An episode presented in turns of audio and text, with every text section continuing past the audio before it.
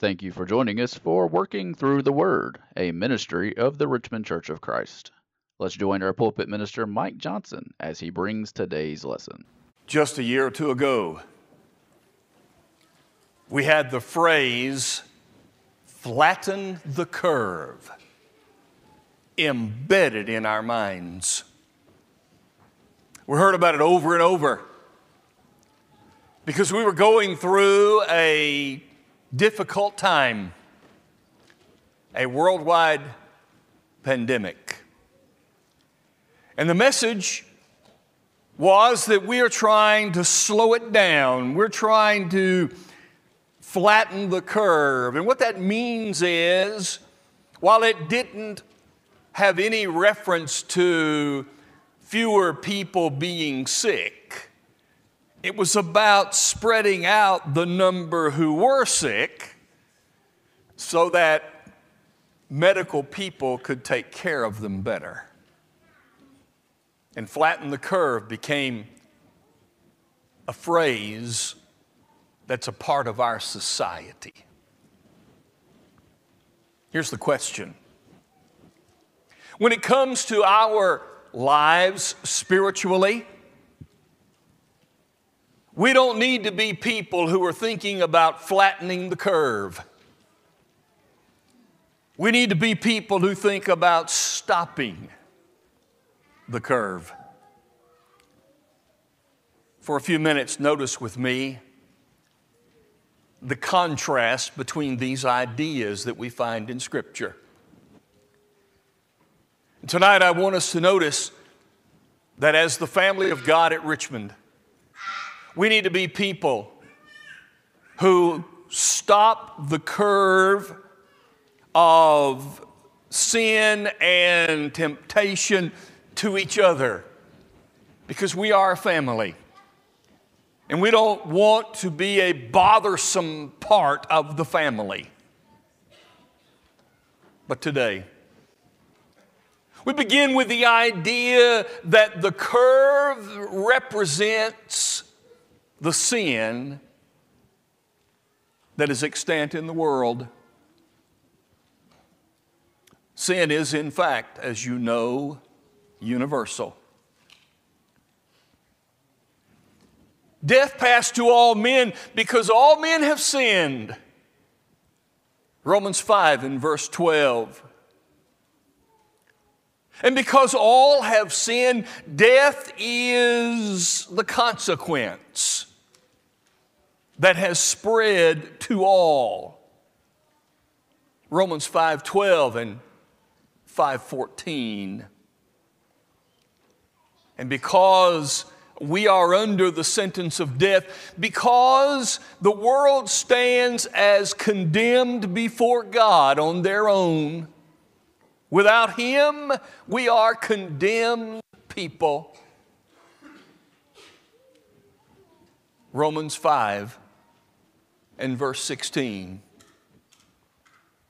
It is a universal true statement that all people sin, that all people suffer, that we are under the penalty of sin if we merely live on our own. None of us denies that.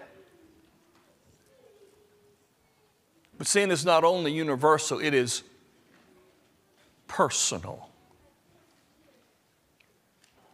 I know it, and you know it. Sin is personal to me because I have memories that can never be erased. The memories can haunt because they are indelibly printed in the mind, because that's what sin does. Sin is personal because I have a conscience that cannot be fully cleansed. It's not that we keep condemning ourselves. It's not that we keep beating on ourselves. It's just a fact that we know in our own consciences that the past of our lives, the sins of our lives are there. And we have that bothersome conscience. Why did I do that? And sin is personal because we all face temptations that will never be fully eradicated. We will face temptation our entire lives. We will fight our entire lives. We will have pangs of conscience and we will develop memories that sin puts to us because that's what sin does. And when we think about that concept, we do not merely want to flatten more the curve of sin. We want to be people who stop the curve of sin. What does it mean? When we say flatten the curve of sin, why would we, why is it that many people, in fact, do want merely to flatten the curve, lower it instead of it peaked out, just lowering it a little bit? What does that say to us spiritually? That phrase, flattening the curve, as it relates to sin, is self centered. To flatten the curve of sin is a self centered approach. Because here's what it means one, it means putting sin to a rating scale. Oh, this one is really, really bad. Can't do it. This one is bad, but not so much.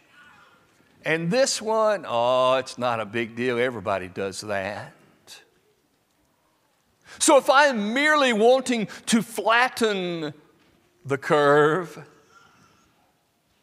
It means I'm not going to participate in this one, but I might let myself slide on these. And we might let society slide on these because we've rated them thus. Number two, that will produce a mentality that says, well, sins are different and, and, and they're not equal. Some things we hate, and, and, and some things, uh, well, I don't really feel that bad about them. I put up with this in lives of other people and maybe in my own life, but I'm not putting up with this. Because to flatten the curve of sin means that they're unequal and some are okay, maybe, and some are not. Third, if we merely try to flatten the curve of sin, then every person will define for himself or herself what sin really is. It is fully self centered. For instance, sometimes people define sin based on whether or not it affects other people. Galatians chapter 2. Paul had a man named Barnabas with him.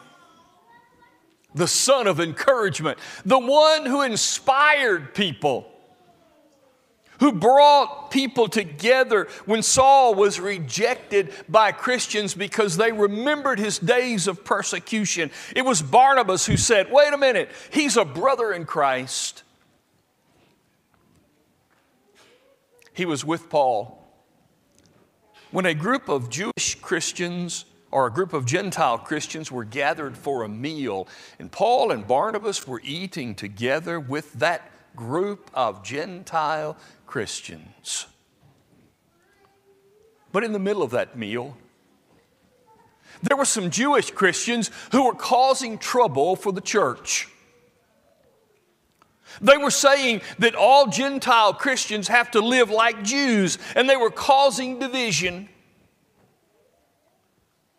When these people showed up at the meal, Barnabas pulled away with Peter from this situation and was over here not eating.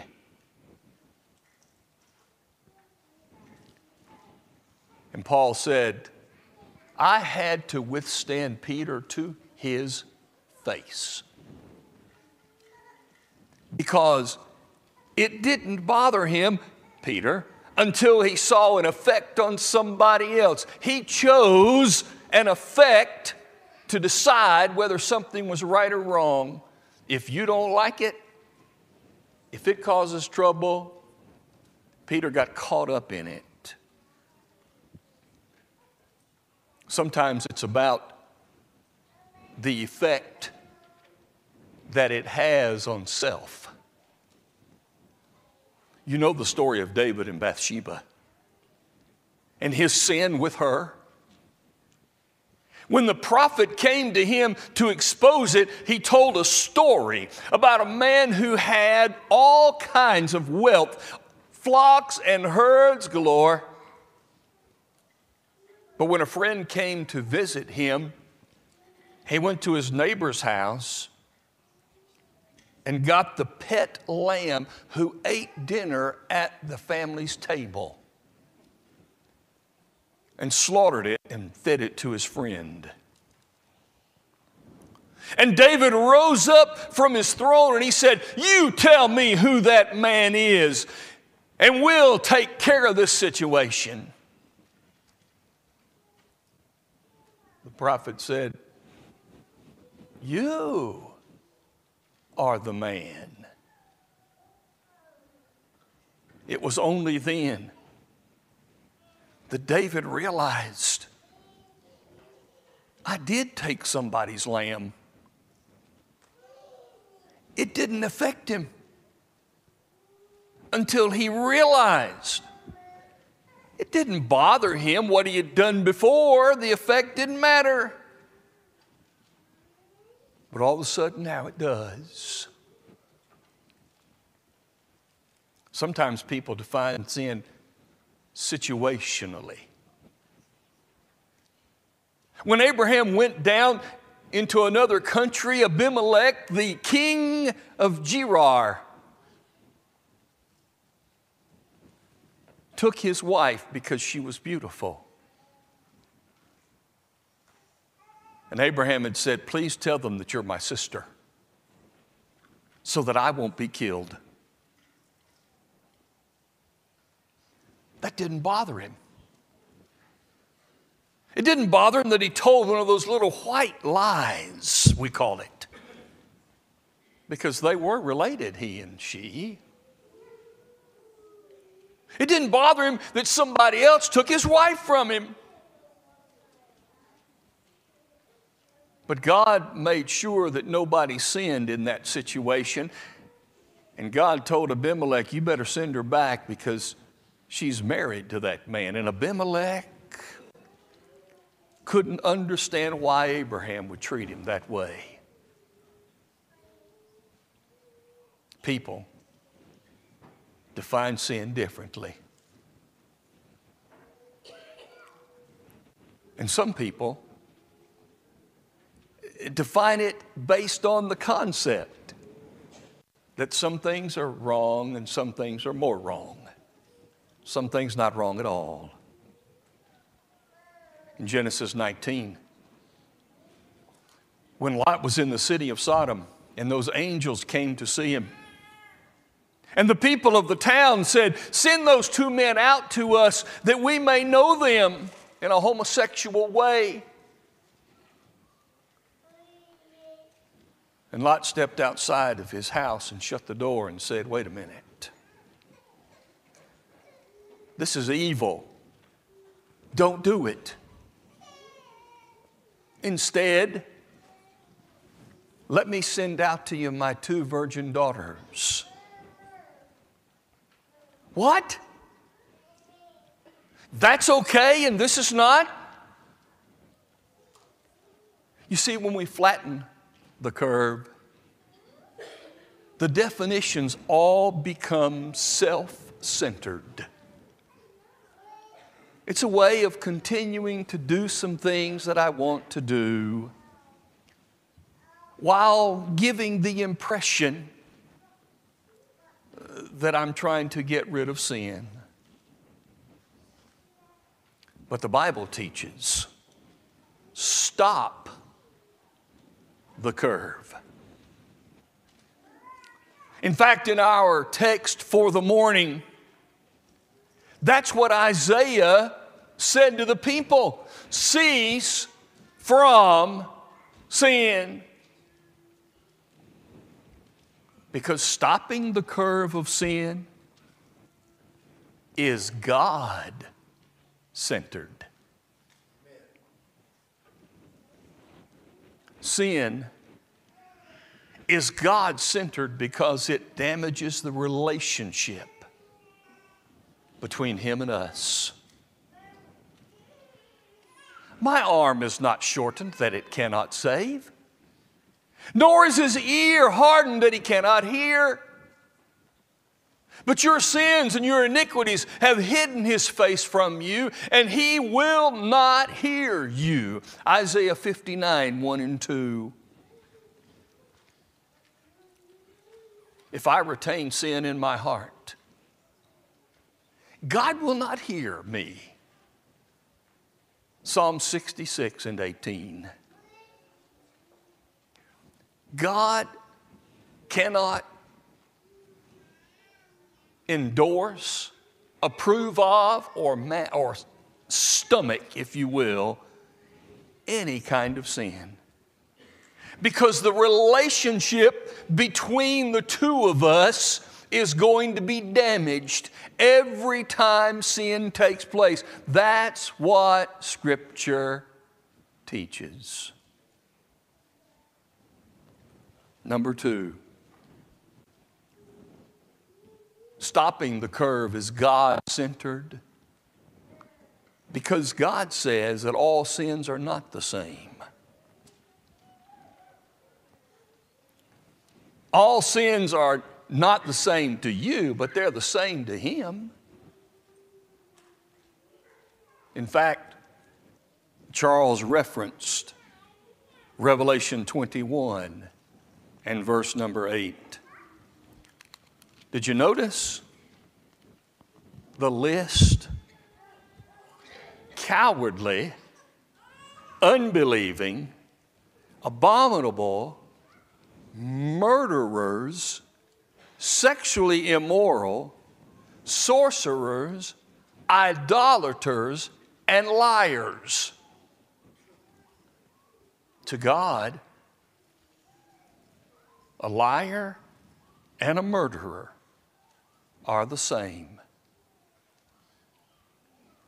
That occurs again in 1 Corinthians 6, verses 9 and 10, where God writes another list to prove that though we think maybe all sins are unequal, God says they're all equal. Because finally, third, any sin can lead to loss. All souls are mine, God said. The soul of the Son, the soul of the Father are mine. And every soul that sins shall die. Ezekiel 18:4. In the passage you know quite well. Romans chapter 6 and verse 23. The wages of sin is death.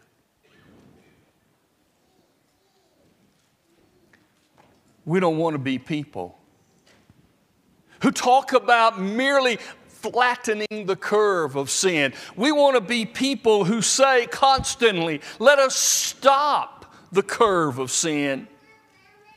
Because that is God centered thinking. And flattening the curve is self centered thinking.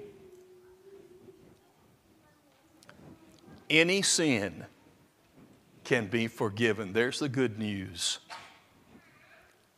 Any sin that is repented can be forgiven. God will forgive. And we rest in the comfort of that, even while we fight the discomfort that sin brings into our lives. Today, let us decide to start stopping the curve of sin, to talk about stopping it, not just allowing it to exist in certain ways, lowering its effect, lowering its consequences. Let us be people as we stand in the gap to stop the incursion of sin. The price for forgiveness has been paid.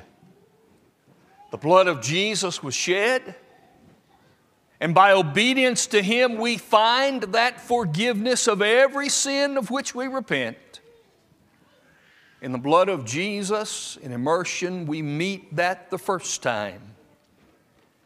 And in the prayer of repentance of 1 John 1 in verses 7 through 10, we meet it again as Christians who are continually cleansed by the blood of Jesus today. Let us vow to stop the curve, and if we can help you, if our shepherds can help you with that, will you come as we stand and sing? We hope you enjoyed today's broadcast brought to you by the Richmond Church of Christ. We are located at 1500 Lancaster Road in Richmond, Kentucky. We meet on Sunday mornings for Bible class at 9 a.m., followed by our morning worship service held at 10 a.m.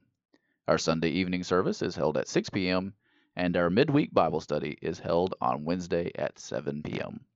If you are in the area, we would love to have you as our honored guest. Thanks for listening.